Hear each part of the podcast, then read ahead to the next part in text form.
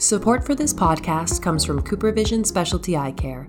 CooperVision Specialty Eye Care is dedicated to addressing the unmet needs of practitioners and patients worldwide whose ocular challenges compromise not only vision, but quality of life.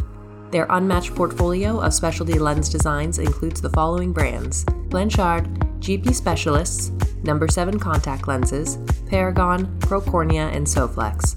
Learn more at coopervisionspecialtyeyecare.com. The Global Eyes podcast is brought to you by Cooper Vision Specialty Eye Care. The presenters are paid consultants. Hello, this is Melissa Barnett, Principal Optometrist at UC Davis Eye Center. Thanks for joining us for this episode of the Global Eyes podcast series. Today, we are incredibly pleased to have Dr. Langis Michaud Dean of the College of Optometry, University of Montreal, and an expert on specialty contact lenses and myopia control. Thank you so much for joining us, Langis. Thanks for the invitation. It's a real pleasure to be with you and Tom today. It's such a pleasure to have you too. In today's podcast, we're going to talk about the road less taken, academic optometry. Now let's get started. Yeah, academic optometry came uh, to me by accident. Uh, in fact, you know, I, I am born from a family of teachers and educators, and all my life I just said, you know, it's not for me. I will never do that. Probably because I, I wanted just to explore other routes, and so I started my private practice. I own uh, three offices with uh, 26 uh, staff, uh, six associates. It was kind of a in a busy practice. And from day one, I, I, became frustrated by the fact that I didn't have all the tools in hand to serve my patients at the level I expected. So, uh, and particularly for specialty contact lenses, I was practicing in a rural area, and most of the patients had to travel for more than one hour to consult ophthalmologists. And there was almost no optometrist involved in specialty contact lenses at that moment. And we talk about, you know, end of the 80s, beginning of the 90s. So, for me, it was frustrating for them to travel. So I, I became interested in, in, contact lenses. I did a bit at the school. I did externship in contact lenses. I had Daniel Brazeau as my mentor and Jacques Sévigny as my mentor. And Jacques uh, introduced me to the American Academy of Optometry and more specifically to Diplomate program. So he convinced me to uh, enter the diplomate program. And uh, for a private practitioner speaking French, not really uh, academic at that time, the learning curve was kind of steep, but I really enjoyed every moment of it. So I became diplomate, and because of that, the school recruited me as you know external clinician and lecturer. I, I went to the school at that time probably one or two times per year, do workshops and all that stuff. Uh, you know, and, and I began that way. So uh, I became interested, and I met the faculty here, and uh, Claude Giasson um, convinced me to um, complete a master in uh, physiological science, but in contact lenses. In fact, it was a cornea specialist. And uh, so I did that. And uh, in 1998, uh, I uh, had my master in my pocket. And, and the school had an open position in 2000 in contact lenses. And uh, they just offered me the job. And I, I was still involved 40, 400 kilometers from here in, in a busy practice. So it, it was a life changing decision after 15 years in practice uh, and in a rural area where the growth of the practice is kind of limited at a given point because the population is a population and it will not double in a matter of 10 days or two years, in fact. Um, so I saw that as a challenge and I just decided to say yes to this open door. You know, sometimes in your life you have this option to say yes or no, and you never know what will be you know, the future. But I said just yes, and I never regret that because so I became involved at the school part time for two years, and after that full time. I began as an adjunct professor, and then associate professor, and then full professor, and now I'm the dean. So I, you know, look at me. You know, I, I I was not able to predict that, you know, 35 years ago when I graduated. But you know, life is life, and it brings you where you are needed. I think, and and that's that's my life. What a fantastic journey. And I'm so proud, and I'm sure Tom is too, that we've known you for so long. And I remember when you told us that you became dean, and I was cheering because it's so exciting. And what a wonderful position and what a wonderful journey to get there. Certainly, and and at this position, uh, there's a lot of administration for sure, but it gives me also the tools in hand to develop the school the way I envision it, meaning that you know to bring the school at the next level and to our students are the most brilliant person on earth. You know, we are fortunate enough to have 900 applicants per year for 46 spots. So we select them very carefully. Um, big brains, obviously, and uh, high grades, but very motivated people. So, um, and optometry is so changing, so evolving on a day-to-day basis that you know we, we have to to work with them in order to develop you know the school, the science, the optometry, the profession at the highest level possible. And the future is for optometry. I, and in our area, we have a very limited number of ophthalmologists as well. You know, in, in Quebec province, uh, we have 1,600 optometrists for 350, 400 at the maximum ophthalmologists. So uh, the playground is for us, and certainly it's an open field for research, for clinical experience and for practice. So, um, you know, it's it's a it's a very good challenge for me to to bring my clinician's purpose perspective, not only the academician, because I'm I'm proud of my private practice, you know, pathway, and I'm still involved in private practice uh, Saturdays every two weeks, just to keep my, you know, hands uh, in the real world and my uh, feet wet in, uh, in, in on the ground. So um, I, I really feel what is needed over there, and I, I want just to conciliate education and practice. Um, academics must be more clinician, and clinicians must be more academic. So there's a good exchange between that. And scleral lenses myopia control certainly are the perfect you know uh, area where to develop both. You know, there's a lot of research uh, to do and to conduct in both fields. Scleral lenses is still in its infancy, um, even if we had you know tremendous, tremendous development over the last ten years because of you, and because of Tom, and because you know the Scleral Lens Education Society, and because you know all the other academicians and um, the practitioners in the field, and obviously the pioneers, uh, Dr. Paulo Ezekiel and Rosenthal and Vissers and all those, uh, you know, big, big, big practitioners. And uh, we, we are fortunate to, to inherit from their experience and their, their practice. But we have to bring again this technology to the next level and to work with the industry, with the partners in there to develop new products and, and to develop a new understanding. Every time you, you, you do research, and this is what I learned after 20 years at the school, when you do research, you learn something. And if you let it go, you know, it's okay, but you know, you have to translate that research knowledge into clinical practice. Um, what does that mean for my colleague corner of the street seeing patients on everyday basis? How can it change its practice? How can i improve the products based on the research we did here? So a better understanding better knowledge brings better products and better care at the end a question about that specifically for your scleral lens research. What are you most excited about right now for scleral lens research that can lead to the clinic in the near future? The uh, optics uh, the the centered optics, the aberrations. We we um, you know I'm I'm focusing a lot on you know uh, high order aberrations actually because of myopia control as well because we know that you know aberrations is probably more important than myopic defocus to to control myopia. So uh, the more I dig in in, in that kind of, of knowledge about you know how aberrations are created generated how they influence the retinal response how they influence the brain response and how it influences the, the vision in fact. And, and i'm fortunate at the school because we have other researchers you know non non-optometrists who are looking from the eye to the back of the brain what is going on. And we have discussions. I had this morning emails from uh, one of this researcher looking at you know the alignment of photoreceptors you know, in high myopic patients. And what he found,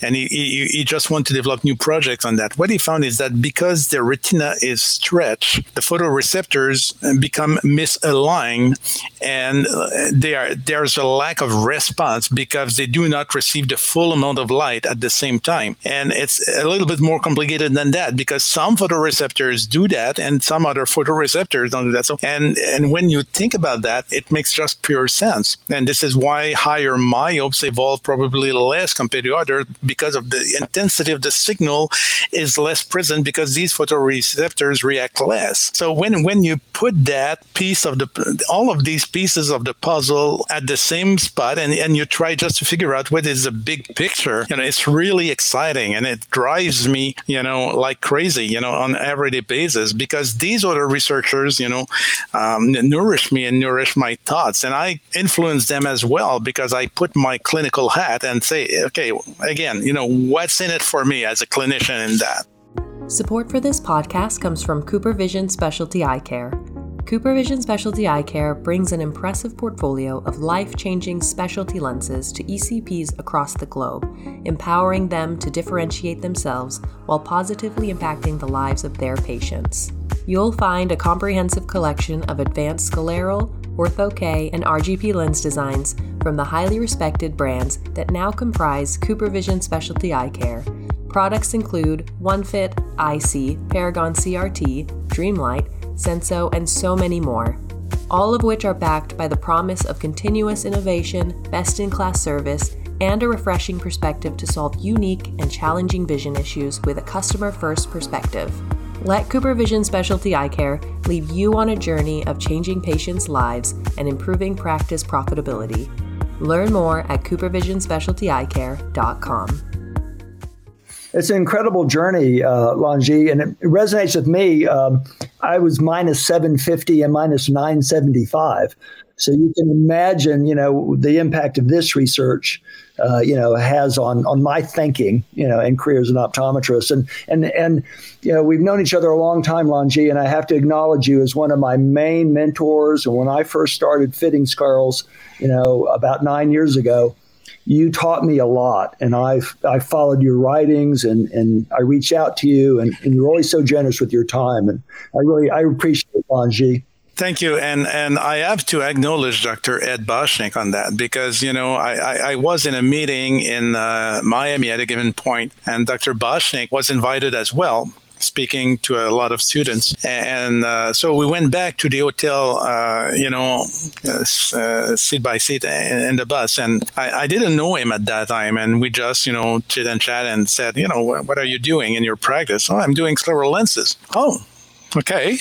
And for me, it was kind of a, you know, old technology, not really useful. And, you know, I, I, have known no knowledge about you know modern scleral lenses. So he, he, began to talk to me about that, and uh, he was obviously really excited about the possibility of scleral lenses. So again, you know, I came by accident to scleral lenses, and I, I was really thrilled. And I, I, I was introduced by Dr. Boshnick to uh, Bob Breeze, and we discussed about possibility to introduce that technology at the school, and the rest is history. You know, it, it took a year or two just to figure out what was there and what's in it for us, and and we uh, we discussed with the other with my other colleagues, Dr. Brazeau, for instance, and at a given point, we, we just decided, okay, you know, we don't have the products we need for for our regular patients, so we partner with with the industry industry here, uh, local industry, and, and we try to develop new products, and and we were kind of successful in that. And so again, you know, research, but you know, with the clinical perspective, and and it's it, this is this is, and when I look at what I did in, in those years, uh, like everybody else, I think we did silly things, and we did you know something that we thought that was the right thing, and we learned that it was a mistake at the end of the road,